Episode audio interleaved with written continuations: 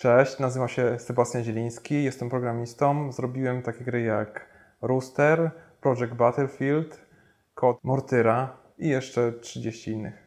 O powodzeniu Roostera z przegrywów, e, no life'ów, staliśmy się gwiazdami. I z tym tysiąc, zostałem z tym tysiącem pudełek i chodziłem od sklepu do sklepu w Łodzi pytać się, czy ktoś nie chce kupić w kultowej cenie fantastycznej gry.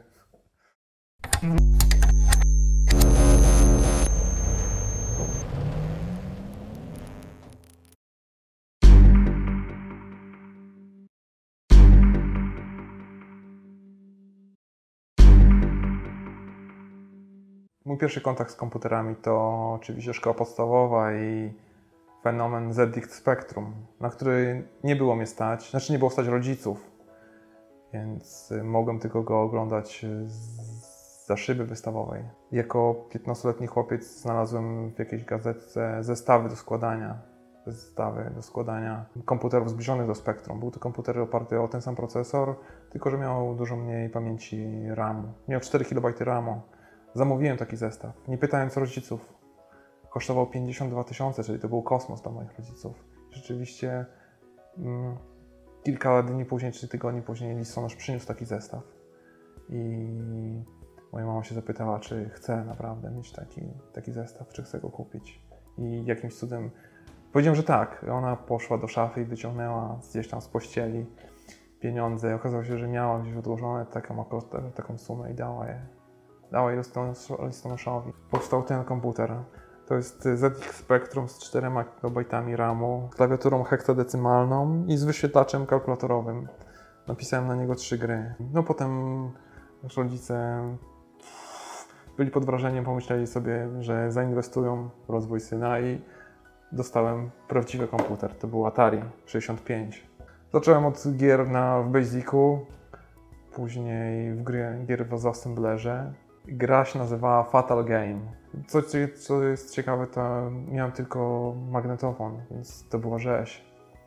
Składanie tej gry po kawałku przez, na magnetofonie to była rzeź. I, ale udało się złożyć.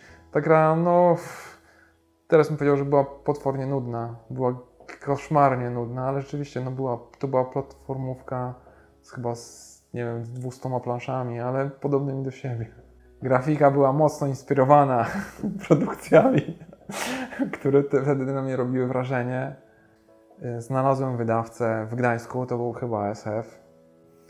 Chyba, nie jestem pewien, ale chyba zostawiłem im, ale nie podpisałem umowy, ale zostawiłem u nich kasetę. Potem kilka tygodni później dowiedziałem się, że się zwinęli. Że właściwie już jak ja byłem, to już się pakowali. I to była pierwsza próba jakby zostania twórcą. Jako, jako dziecko byłem, byłem chorowitym dzieckiem i dużo czasu miałem, spędzałem sam zamknięty w domu, na przykład czekając aż wyzdrowieje. I miałem też dużo czasu na to, żeby zakuć tego, co by powiedzieli, czyli rozwiązywać jakieś problemy matematyczne z fizyki, z chemii, z różnych takich, z dziedzin ścisłych, z przedmiotów ścisłych. I Widziałem, że w szkole imponowało, imponowało kolegom w szkole, imponowały gry komputerowe i że właściwie mm, zainteresowałem się robieniem gier, żeby zaimponować właśnie kolegom. Że pomyślałem sobie, że to jest co dałbym radę zrobić. Miałem jakieś, jakieś oględne pojęcie z telewizji, jak wygląda programowanie. Były jakieś programy telewizyjne, które opowiadały, w jaki sposób się komunikować z komputerami i widziałem, że to jest coś, co przyjdzie mi z łatwością. Stworzyliśmy taką paczkę, mm, powstała taka paczka i rzeczywiście ja byłem tym właśnie od kodowania, że na pewno mistrzu ją koduje. Czyli jak na przykład na osiedlu zabrakło prądu, to już koledzy wiedzieli, że na pewno mi zginął program wtedy, bo na pewno no, bo nie zdążyłem go pewnie nagrać na kasetę. TSA to jest skrót od y, pierwszych założy ojców założycieli, Tomek, Sebastian Arek. Nie byłem przekonany do tego tytułu, tego, do tej nazwy, ponieważ ona mi się skojarzyła z kultowym zespołem TSA i pomyślałem sobie, że to trochę nie fair, nie podobało mi się, ale rzeczywiście ustąpiłem Arkowi, który zaproponował, stworzył logo i że zaproponował, że musimy się tak nazywać. Arek to grafik, który zajmował się robieniem, robił intra. Tomek to mój brat, rok młodszy brat y, robił grafikę, która robił grafikę wewnątrz gry. Czyli postacie, mm, klocki do terenu. Y, Był jeszcze czwarty członek, jakby niedoceniony i był to muzyk Marek Szybka. Robił według mnie świetną muzykę, bardzo się starał.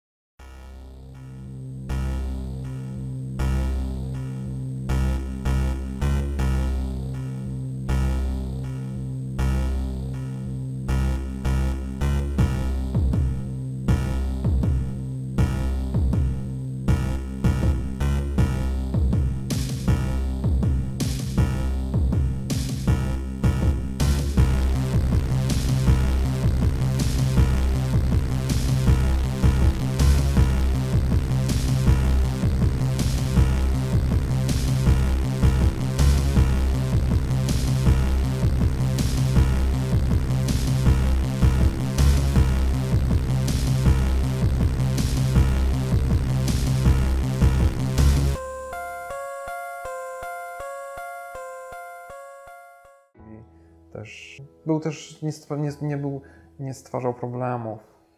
Można tak powiedzieć, bo wtedy odkryłem, że prowadzenie jednak prowadzenie zespołu deweloperskiego to, to są jednak to rodzi ogromne problemy. To są e, powiedzmy artystów, którzy mają swoje wizje, połączenia tych wizji. Nie jest to sprawą łatwą. Trzon zespołu to, był, to byłem ja i mój brat. Mieliśmy jeden komputer, czyli pracowaliśmy na zmianę. Czyli albo ja w nocy, a on rano, albo odwrotnie. Tak, dzięki temu mogliśmy właśnie zrobić to w 4 miesiące. Przede wszystkim no, było. mm, mm, Najpierw przez dłuższy czas to było to Atari. Próbowaliśmy zrobić, próbowaliśmy zrobić naprawdę ładną i dobrą grę na Atari, bo na Atari cierpiało na brak gier. I pomyślałem sobie, że tak, że wydawało mi się wtedy, że jeżeli zrobię, że zrobię, że jestem w stanie zrobić dobrą grę na Atari, że z e, fantastyczną grafiką. Mieliśmy genialnego testera. Mieliśmy genialnego testera, to się nazywało, był wielkim fanem gier, Mariusz Głuszek. I on przychodził, opowiadał, co by chciał zobaczyć w grze, jak powinna wyglądać gra. I to mi bardzo ułatwiało pracę, bo on widział grę i on przeżywał tę grę. I dzięki temu w zasadzie, dzięki temu można było zrobić. On, on wkładał, nie był członkiem zespołu, ale on wkładał bardzo dużo w te gry bo on przychodził i mówił to, co, co, mu, się, to, co, im się, to, co mu się w grze, w jakich po- opowiadał to, co mu się w poszczególnej grze podobało. I ja wtedy miałem wizję, aha, muszę połączyć to i to i to i to on, y, i zrobię doskonałą grę. On, zresztą on przychodził i mówi, miałem taką ksywkę mistrzu wtedy. Mistrz do tego, bo byłem, strasznie kaleczyłem piłkę nożną i byłem mistrzem piłki nożnej, bo byłem najsłabszym zawodnikiem. I nie dlatego, że byłem świetnym organistą, tylko że byłem, pan, byłem koszmarnym piłkarzem. I on mówił, mistrzu, zrób coś takiego, to, zrób to i to. I zacząłem od tego, zacząłem rzeczywiście, że próbowałem zrobić emulator, emulator ZX Spectrum na Atari. Bardzo dużo czasu na to spędziłem, prób, próbowałem wczytywać kasety, poległem, nie dokończyłem tego, poległem na tym. No do tej pory czasami się zastanawiam, czy to by się udało zrobić. W przerwach nad tym emulatorem ZX Spectrum próbowałem zrobić grę z fantastyczną grafiką. Nie wyszła z tego żadna gra, bo ZAW nie udało mi się zrobić czystego obrazu. Takie rzeczy jak ten rooster, to, była, to było już pójście na łatwiznę trochę, przyznam, że bo to było proste do zrobienia. Ym, próbowałem zrobić ogromny świat, ogromny świat. Próbowałem zrobić grę na, z dużymi postaciami i z ogromnym światem. Próbowałem to skompresować. Ym, Nigdy nie udało mi się to zrobić, żeby to wyglądało na tyle dobrze, żeby móc to zamknąć do gry i poległem w tych próbach. Zawsze coś tam, procesor, który wyświetlał obraz, można by zwrócić, można zrzucić winę na procesor wyświetlający obraz, że on poległ, ale były też, były też problemy matematyczne, z którymi nie umiałem sobie poradzić. Niby teraz, teraz powiem proste, ale teraz mi się wydaje, że to są banalnie proste rzeczy, ale wtedy stanowiły barierę nie do pokonania. Niestety nic z tego się nie zachowało, to, były, to są materiały na kasetach. Duże wrażenie robiły na mnie produkcja Walonu, Robo. To wydaje mi się, że to projekt bardzo prosty, bardzo prosty, ale genialny. I byłem pod ogromnym wrażeniem. No, Drakonus oczywiście też. I Drakonus. Drakonusa się zagrywaliśmy, to było, o Boże, uciekaliśmy ze szkoły. Uciekaliśmy ze szkoły, żeby się zaszyć z Atari jeden z kolegów, do, jeden, jeden z kolegów miał ojca, który tam miał lepsze możliwości finansowe i miał komputer. I właśnie z tym kolegą on pakował komputer do, do torby i zamiast do szkoły um, zaszywaliśmy się w którymś z mieszkań z kolegów i graliśmy w tego Draconusa. W pewnym momencie pojawiła się Amiga i rzeczywiście fanem Amigi, największym fanem Amigi był mój brat. Ja byłem fanem Atari, siedziałem w Atari 65, ale już była ta Amiga w domu i w wolnych chwilach coś tam próbowałem też, skoro już miałem doświadczenia programistyczne, już tym powiedzmy z prototypem ZX Spectrum, postanowiłem zobaczyć, co się da zrobić na Amidze. Siedziałem na tej Amidze w wolnych chwilach, jak nie było brata i wydubałem coś. Byłem oczywiście, po, e, wtedy byłem pod ogromnym wrażeniem Alien Breeda, wtedy byłem, nie? I zacząłem od próbować programować na Amidze, zaczynając od klona Alien Breeda i y, zaczynało to wyglądać na tyle, że mój brat Tomek postanowił dołączyć się, pomóc zrobić grafikę do tego w wolnych chwilach, kiedy ja przesypiałem od, po pracy w nocy, a on miał, przyszedł, wrócił ze szkoły wcześniej, to pomagał mi przy tej grafice. I powoli to tak zaczęło, nabi zaczynało nabierać trochę kształtu. To jest bardzo prosta gra i z, z perspektywy czasu no, słabo skonstruowana źle, jako niegrywalna niestety, ale rzeczywiście konkuren... nie było wielkiej konkurencji. Zrobiliśmy tą, zrobiliśmy tą grę i oczywiście naturalnym, naturalną koleją rzeczy znajdźmy wydawcę i zdobądźmy sławę. I, co czego sobie, mama dała nam 1000 zł, znaczy właściwie dała mi 1000 zł. Dała mi 1000 zł na założenie firmy.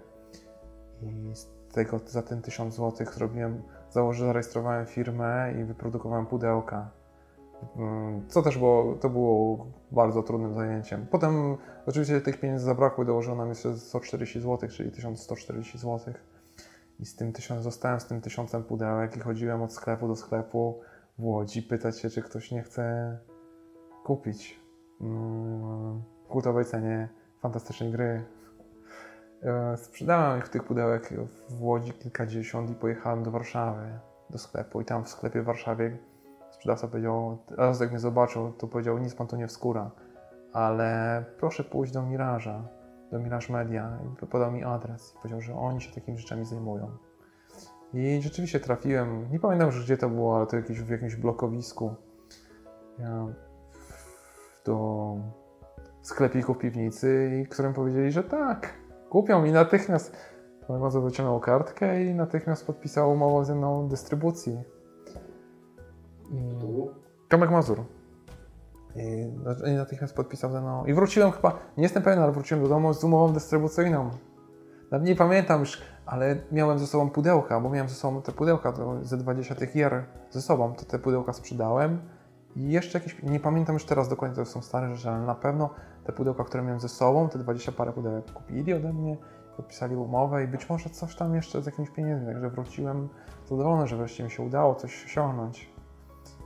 Trudno powiedzieć, to były, to były takie fundusze, nie pamiętam na co, na co je przechulaliśmy na pewno. Na jedzenie nie rozstawiliśmy na dyskietki, może na jakieś nowe gry, nie wiem. Eee, wiem, że z takich że już po dwóch, trzech miesiącach, po dwóch, trzech miesiącach um, kupiliśmy samochód. Kupiłem samochód mojego Fiata, więc już nie jeździłem pociągiem, tylko jeździłem małym Fiatem, potem rozwoziłem te, te gry i załatwiałem to. że... Z Roostera? Tak. Z samego Roostera? Tak, tak. Ale to nie nowego, nie nowego, to był jakiś tam stary. Ja w ogóle jako artysta bardzo dużo. Ja to y, bardzo emocjonalnie podchodziłem do recenzji, bardzo bardzo nie miałem do tego żadnego dystansu, więc starałem się ich nie czytać. Praktycznie ich nie czytałem. Jak ewentualnie ktoś mógł przeczytać i powiedzieć, że jest dobra, to wtedy, o tak, zerknąłem, ale bałem się recenzji. Bałem się, że, że to mi zada ból fizyczny. Nawet do tej pory tak jest, także to jest bardzo ciężko. Niestety z tym, z tym sobie nie radzę. Chociaż właściwie to już nie powinien powiedzieć, ale to jest moja słaba strona. Bałem się oczywiście, że, mm, że nic się nie sprzeda, bo oczywiście bałem się, że nic na tym nie zarobię, że z powodu piractwa byłem świadomy, że jest piractwo. Nie znałem nikogo z, z moich znajomych na blokowisku, nie znam, zresztą nie, nie znam nikogo, kto by wiedział, że ten człowiek, którym siedzi w tej malutkiej budce, że sprzedaje nam, że to nie są oryginalne gry. Że gry oryginalne są gdzieś indziej, w ogóle, że ich tu w ogóle nie ma. Więc bałem się, że nic, że nic za tym nie zrobimy, że ktoś to skopiuje i pewnie tak sprzeda oczywiście w całej galaktyce. Po wydaniu pierwszej gry staliśmy się, na osiedlu staliśmy się gwiazdami show biznesu. Po bardzo popularnymi, bardzo popularnymi osobistościami. Z, po wydaniu po wydaniu Roostera z przegrywów, e, no life'ów, staliśmy się gwiazdami. Rooster wydaliśmy, firma została założona 17 października w 1993 roku i wtedy miałem 21 lat, jak, jak, jak, jak stałem się wydawcą Roostera. To było, oczywiście to jest podróż nieznane, jeżeli chodzi o chłopca z bloku, programistę z blokowiska, bo nie znam świata w ogóle hurtowni, sklepów. Także nie, nie wiedziałem, co będzie dalej. Nie, nie miałem pojęcia. Na razie dostawaliśmy jakieś niewielkie. No, to były dosyć. To były. Na cały. Po wydaniu Roostera przychodziły jakieś pieniądze, ale on, one nie wystarczyły na, na to, żeby na przykład zatrudnić nas na pensję żeby wypłacać nawet nam minimalną krajową, żeby zapłacić ZUS, zatrudnić, mm, mm, zorganizować biuro. Nie było o tym mowy. Oczywiście to były pieniądze dla chłopców, którzy mieszkają z rodzicami, chodzą do szkoły i mogą sobie, nie wiem, kupić nową koszulę, mogą kupić swojej wymarzonej miłości kwiaty, mogą kupić wino nie za drogie i nie wiem, gdzieś zabalować na dyskotece, ale nie było pieniędzy na to, żeby zorganizować jakiś zespół deweloperski, żeby. Nie było na to, nie, w ogóle nie było o tym mowy. Nie wiem, zastanawiałem się oczywiście, y, czy moglibyśmy, jak, to, jak, jak obejść problem generalnego dystrybutora, bo to też myślałem sobie, że, że przede wszystkim podpisaliśmy umowę dystrybucyjną z Mirażem i to, to były jakieś pieniądze, czyli na przykład y, nasi rodzice, właściwie, bo wychowałem się już wtedy z matką, to już nas nie eksmitowała, bo mogliśmy zapłacić jej, zapłacić jej za to, że. Znaczy, pomóc jej finansowo na tyle, że nie wyrzucała nas do pracy, bo nam myślała sobie, że może coś się jakoś rozwinie. Ale to, nie, to było za mało, żeby zrobić, żeby prawdziwy developing robić. I rozwijaliśmy się w dwóch kierunkach, czyli, czyli jak najszybciej zrobienie kilku gier, bo miałem nadzieję, że liczyłem na to, że mając kilka gier, że z kilku gier będą jakieś pieniądze, że one będą rosły, że będzie, że będę, że będzie można profesjonalnie się tym zająć. Z drugiej strony też było, zaczynało się po, po pierwszej fali zachwytu właśnie przychodziło trzeźwienie, że tak naprawdę no nie damy się rady finansowo z tego utrzymać. No, druga sprawa to był też ten generalny dystrybutor, który nam liczył 5% strat, że jakieś tam wymyślał jakieś wymyślał różne preteksty, to, żeby obniżyć te wynagrodzenie. Chcieliśmy to jakoś rozwinąć, próbowaliśmy rozwinąć tę produkcję gier, stworzyć, uczynić ją trochę bardziej profesjonalną i do czego były potrzebne środki. Próbowaliśmy znaleźć jakiś sposób kontaktu z innymi hurtowniami w innych częściach kraju. I do tego potrzebny był telefon, którego nie mieliśmy. I tu poprosiłem właśnie grafika, który robił intro, a miał w domu telefon, żeby się zgodził na to, że ten telefon pojawi się na pudełku do gry. I wydaliśmy grę z, z jego numerem telefonu. I jakiś czas, kilka miesięcy później wrócił, powiedział, że jest tak, rzeczywiście ktoś się odezwał i zapytał, ile bym był w stanie zapłacić pieniędzy, żeby się dowiedzieć, kto zadzwonił. Ale nie miałem żadnych, na pewno nie takich, jakich on by chciał dostać. za, ten, za ten cenny kontakt. I w ten sposób sprawa się rypnęła. Potem, gdy Rooster 1 został y, ciepło przyjęty przez media i potem i mieliśmy już dystrybutora, zabraliśmy się za drugą grę. To był... To, ta gra, uważam, że nie, mm, koncepcja gry nie była przemyślana, ale to wynikało też z po pierwsze ciśnienia ze strony dystrybutora i z takiej świadomości, że bałem się, że mm, jeżeli będziemy spoczniemy na laurach, okażemy się dla naszego dystrybutora bezużyteczni, to nie, nie będzie ujawniał nawet tych dochodów, które w tej chwili nam ujawnia, tej sprzedaży. I że musimy być, przedstawiać jakąś wartość dla, dla dystrybutora, żeby dalej płacił nam jakieś pieniądze. I szybko zrobiliśmy, w ekspresowym tempie zrobiliśmy Roostera 2. Rooster 2, tak jak wszystkie gry amigowe były w kompletnie innej konwencji, zależało na tym, żeby, nam na tym, żeby obie gry, jeżeli to możliwe, żeby obie gry się sprzedawały, żeby mm, nie zastępować gry sequelem, bo z, wychodziliśmy z założenia, że to zabije sprzedaż um, pierwszej gry, czyli um, więc chcieliśmy uzyskać, e, uzyskać przychody, które były e, umożliwiały działalność taką w miarę normalną, nazwijmy to. I dlatego z, z, przy każdej grze zmienialiśmy kon, konwencję. Mm, po rusterze, po rusterze drugim przygotowaliśmy Dana, Wadera, przygodówka. Y, przygodówkę Dana Wadera. Plusem było tej gry jest taki, że ja sam ja sam z przyjemnością gram w przygodówki. Czyli to było... Ta, ta gra jest bardzo, bardzo, bardzo prosta i chyba krótka, ta przygodówka. Jest bardzo prosta. Mm, pomysł na fabułę był kompromisem mm, mm, wynikającym z burzy mózgów dwóch młodych jednak chłopców. Teraz myślę, że z perspektywy czasu, że do napisania fabuły to musi być człowiek z doświadczeniem. Potrzebny jest człowiek z doświadczeniem. Że 20-letni chłopiec nie napisze wartościowej fabuły, więc nie wiem i może dobrze, że nie wiem o czym jest ta gra. Ale to była właśnie, to była próba napisania 20 lat, e, to była próba napisania przygodówki przez 20-latków. To był taki okres, kiedy już myślałem, że ten, nic z tego nie będzie. Że no, w takiej konfiguracji nic nie wskuram. Zrobiliśmy oczywiście potem następne gry. Skończyliśmy Dona Wadera i w międzyczasie opracowałem. Byłem pod ogromnym wrażeniem oczywiście. Zresztą fan, rekordy popularności mm, bił wtedy. Mm, o Boże.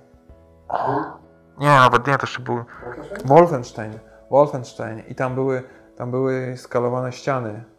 I Amiga tego nie jest w stanie zrobić, bo ona ma grafikę podzieloną na, na rastry i procesor, i specjalny procesor, koprocesor graficzny, który nie, nie umie skalować.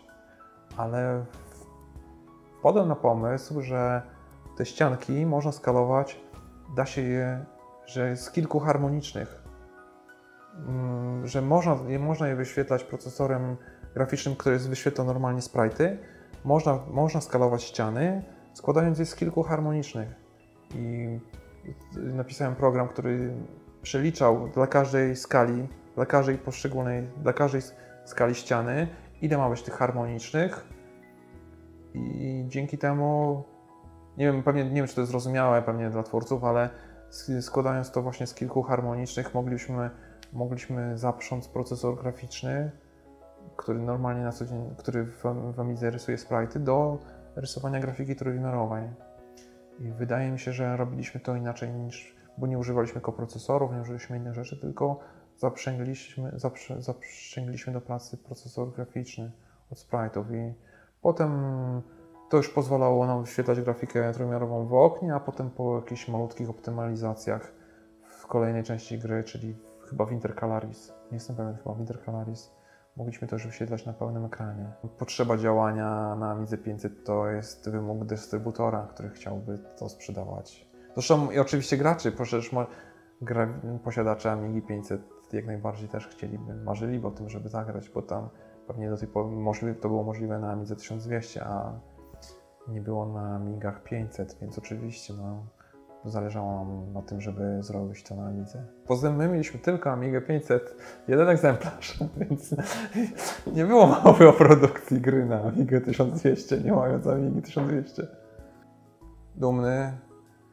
Mm, byłem rozgoryczony tym, że nikogo to nie interesuje, że w ogóle zerowe zainteresowanie. Wydawało mi się, że wydawało... Nie wiem, nie miałem informacji o tym, że ktoś to zrobił, że gdzieś indziej, że ktoś powstał, że ktoś nie, miałem, nie miałem żadnej wiedzy, że ktoś inny wpadł na, na skalowanie tymi, nazwijmy to harmonicznymi, więc wydawało mi się, że wtedy myślałem sobie, że po raz pierwszy zrobiłem coś, wyprzedziłem cały świat. Tak, nie wiem, czy tak się stało, ale ja wtedy myślałem, że mi się zdawało, że wyprzedziłem cały, że udało mi się wreszcie nie gonić, nie naśladować twórców zachodnich, tylko po raz pierwszy zrobić coś, y, po raz pierwszy być w jakimś, jakimś aspekcie liderem.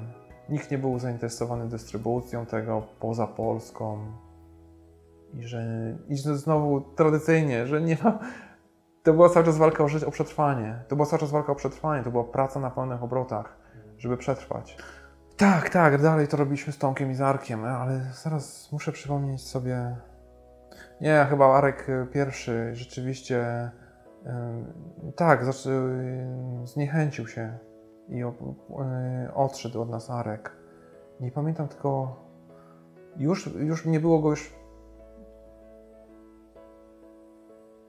Nie chciałbym mówić, aha, potem nie było już go na pewno przy projekcie, Battle, przy projekcie Battlefield, nie było go. Nie było go też, nie było go przy intro do Dona Widera. Przy y, intro do projektu Battlefield robiłem ja, bo nie mogliśmy dojść do porozumienia z bratem i też się obraził, powiedział, że on miał swoją wizję, ja powiedziałem, że tak nie może być. Wydawało mi się, że to estetycznie, że to się, że to się nie, no, że nie możemy takiej gry pokazać i musiałem zrobić je sam. Ogromne problemy miał Miraż. W Mirażu jak przyjeżdżałem, to tam, tam panowała panika. U nich panowała panika, więc myślałem sobie, że jest naprawdę źle, jak przyjeżdżałem i wszyscy w minorowych strojach, że ludzie chcą im, od, od, że ludzie chcą im oddawać gry.